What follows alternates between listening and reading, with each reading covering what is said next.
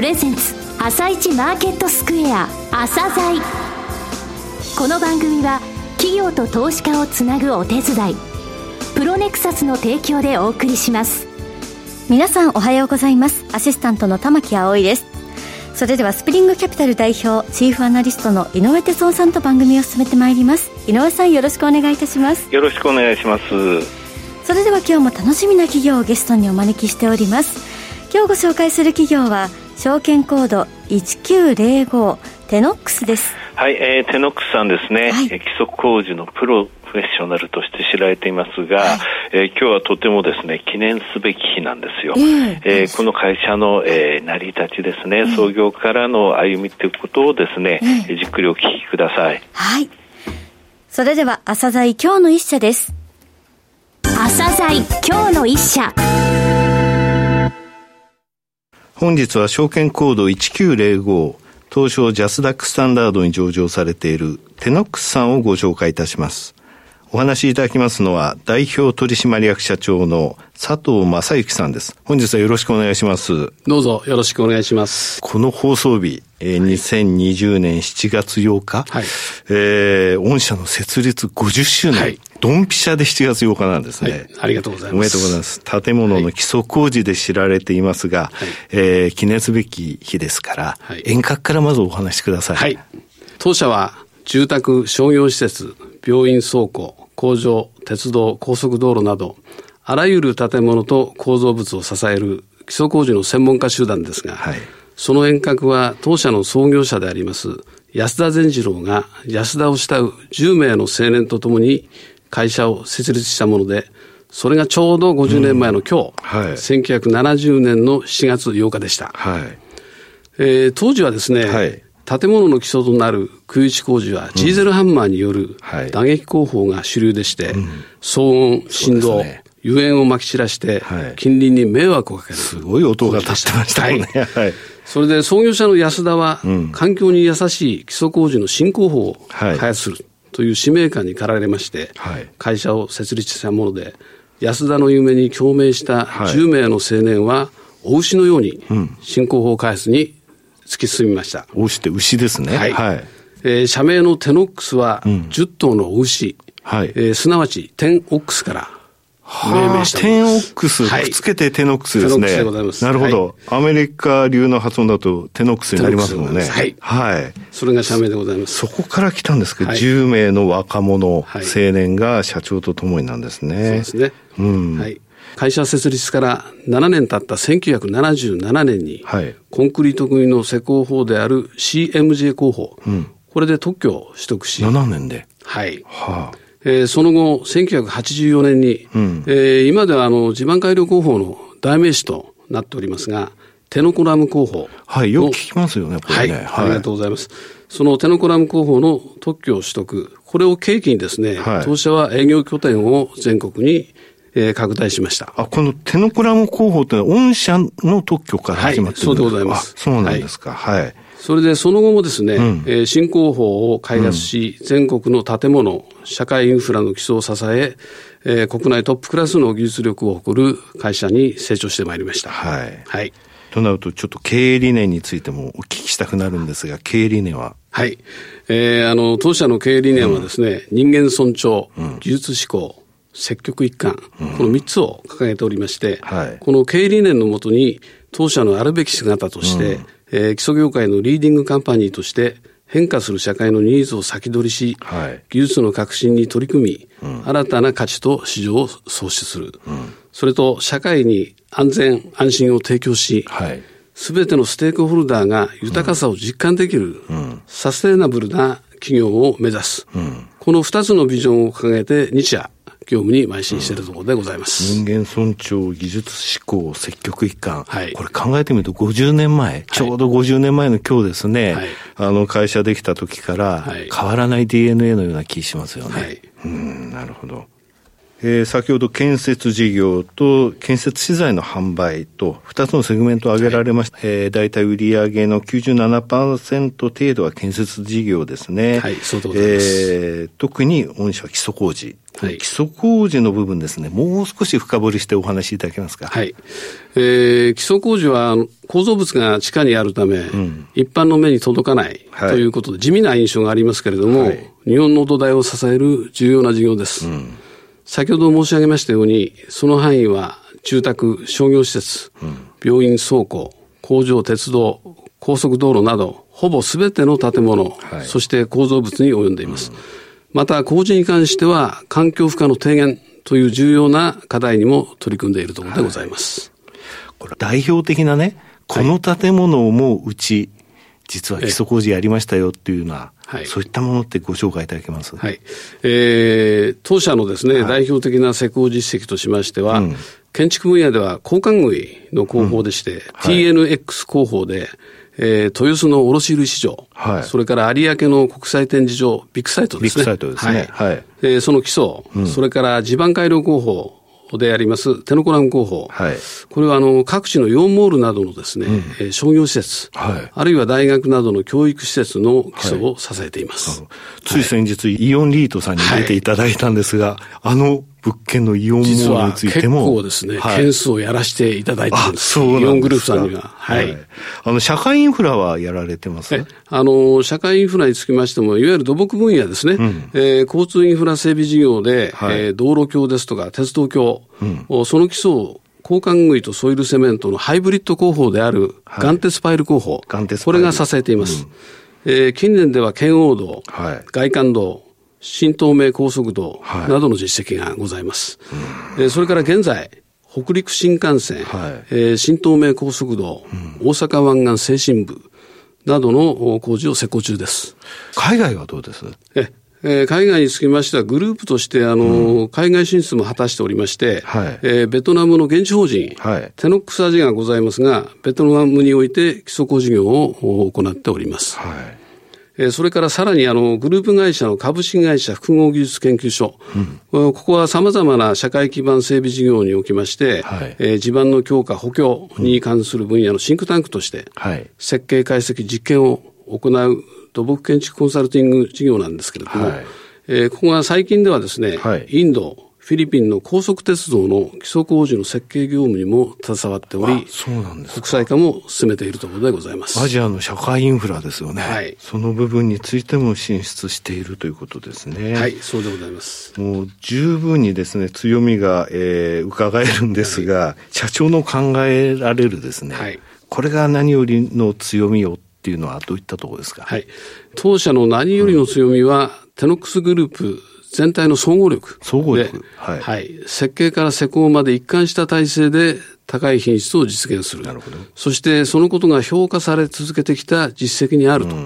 考えております。なるほど。それで、これまで培ってきた技術力、はい、ノウハウ、経験値を生かして、設計業者に対して、それぞれの建物、社会インフラに適した設計や技術の提案を行うとともに、はい、建設会社に対しては施工品質管理を提供しております。なるほど。はい。はい、また、先ほどご紹介した複合技術研究所において、うん、新たな技術の研究開発を行っており、それを生かした技術提案も高く評価されております。なるほど。設計業者に対するアプローチと総合建設業者に対する、はいアプローチってのは両方あるわけなんですね。両方あります。なるほど。はい。はい。それで、この当社の強みを我々は織り込む力と。織り込む力はい。はい、表現をしております。うん、はい。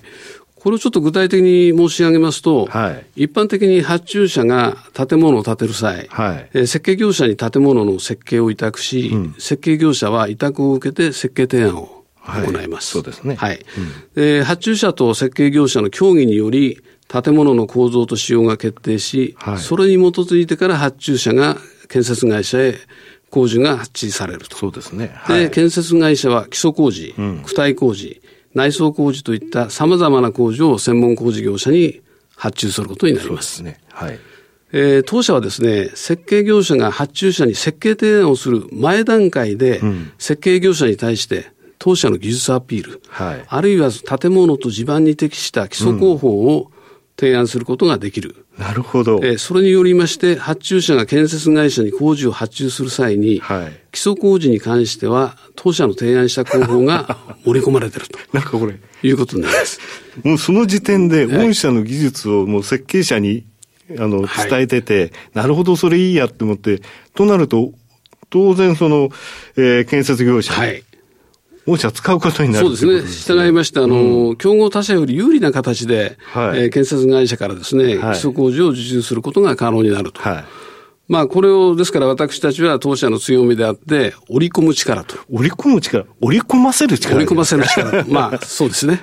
というふうに、あの、呼んでおります。なるほど。はい。はい、それからもう一つの強みがですね、うん、ネットワーク力だと思っております。はい、当社はですね、日本製鉄、うん、旭化成建材、はい、鉄道総合技術研究所といった数多くの企業や、うん、あ研究機関とのネットワークを有しております。旭化成建材さんも本当に古いですよね。そうですね。付き合いがね。古いですね。はい。はい、えー、これらのネットワーク企業と相互の技術を融合させて、パートナーシップを組むことができる。はい。これが当社の長年の信用に基づくネットワーク力で、えー、やはり強みの一つというふうに考えております。うんはい、さて、市場環境も踏まえてですね、はい、今後の成長戦略、お話しください。はい。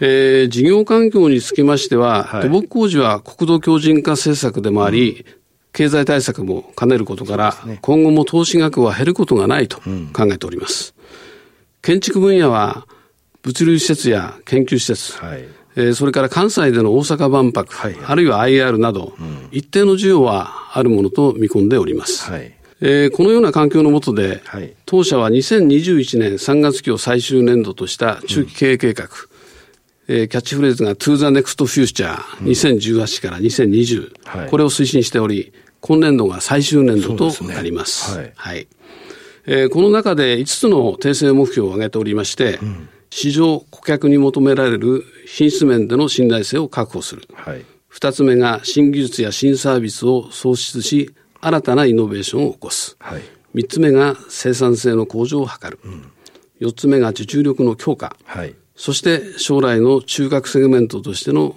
海外事業の共闘法づくりを挙げております。はい、はい、えー、また、株主還元政策としましては、配当につきましては、うん当該期の業績や財政状態に加え、中期的な見通しも勘案した上で、安定的な配当を決定するという方針でして、はい、基本的には連結配当成功30%程度を目安に実施してまいります。うん、えー、それから自己株式の取得につきましては、はい、経営環境を取り巻く諸環境を勘案し、機動的な取得を進めてまいります。はい。あの、定量目標って言いますかね、はい、あの、係数目標みたいなものって立てられてますか、はい、他に。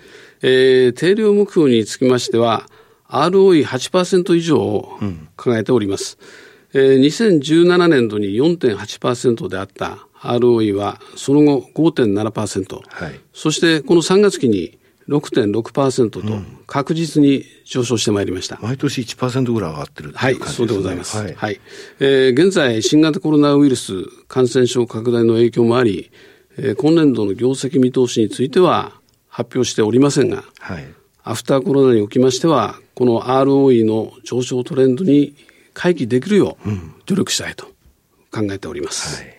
はい、最後になりましたが、リスナーに向けて一言お願いします。はい。当社はこれからも基礎工事の専門家集団として、上部構造物をご利用される皆様に安全と安心をお届けし、創業者の夢であった環境に配慮した技術の開発を通して、社会に貢献してまいりたいと存じます。どうぞご期待ください。本日はありがとうございました。佐藤さん本日はどうもありがとうございました。ありがとうございました。今日の一社、テノックスをご紹介しました。さらに井上さんにお話しいただきます。はい、えー、強みの部分でですね、はい、えー、発注者が設計業者、それからその、えー、いわゆる総合建設業者のところに発注が行くわけですが、まずは設計業者のところにその、えー、基礎工法の提案をもうしているというところですよね。技術力が高いということです。はい、えー、50周年迎えましたけれども、さまざまな工法のね、えー、特許等を取っていて、もうそれがスタンダードになってるのね、はい、スタンダードになっている状態を今度海外戦略のグローバルの方に持っていこうと。これね、以前もお話したんですけども、はい、まあアジアでね、シンガポールとか香港なんか特にそうなんですが、ビル建ててるとうるさい。もうとにかく基礎工事の時間って長いじゃないですか。すね、ただね、昔日本もそうだったんですよ。えー、ガガガガガってやつね、えー、それが今日本の工事現場ってそんな音しないでしょ。そうですよね。これがね、すごいことなんですよね。この会社ができた時に結局、あの、創業者が、まず環境ってものに配備しましょうっていうところから始まってるんだよね。だから社会問題をちゃんとその事業として据えたっていう部分ですよね。それが素晴らしいんですよね。えー、結果的に、え掲げた、え経営理念っていうのは50年経っても何にも色あせることなく、えこの会社の DNA としてありますということですね。はい、アフターコロナ、えこの強靭化っていうものはですね、国土の強靭化なくなるものじゃありませんし、えー、着実に ROE 高めるという定量目標もね、達成していけると思います。はい、まずは本当におめでとうございますということですね。そうですね、おめでとうございます。はい、今日の一社はテノックスでした。それでは一旦お知らせです。企業ディスクロージャー IR 実務支援の専門会社プロネクサス上場企業のおよそ6割2200社をクライアントに持つこれはアジア証券印刷の時代から信頼と実績を積み重ねてきたからこそさらにプロネクサスが目指すのは企業と投資家をつなぎ日本の株式市場を活性化させることです。プロネクサス私たちは個人投資家の皆さんを応援します。井上哲夫今日のストラテジー。それでは井上さん、後半の解説もよろしくお願いいたします。はい。あの、6月の初旬にね、加熱感のことを随分と言っていて、それから1回急落してちょっと戻って、その後横ばいという状況なんですけどもね、はい、えー、追ってる、まあ、メールマガジン等でご紹介している RSI14 日の5日平均プラス10日平均とか、はい、えー、3回利、5日25、75日の3回利の、えー、合計して5日移動平均取ったものとか、えー、あと、ビックス可視化指数、これ朝鮮セミナーでもね、非常にあの人気のあるグラフなんですが、はいそういったものはもうちょっと底打ちをしていると、ですので、この、えー、日柄調整の期間は十分、えー、経過しましたよってことを言ってるんですが、はい、まあ、3回ではそのものの水準自体はちょっとまだ上から落ちてきている状況なんで、えー、一発で大きくという感じにはならないでしょうけども、はい、ただね、今のはテクニカルのお話で、はい、需給的には非常に明るいんですよ。えー、あの最低の売り算って、えー、昨年来何回かご紹介してますが、今でも1兆8200億あるのね。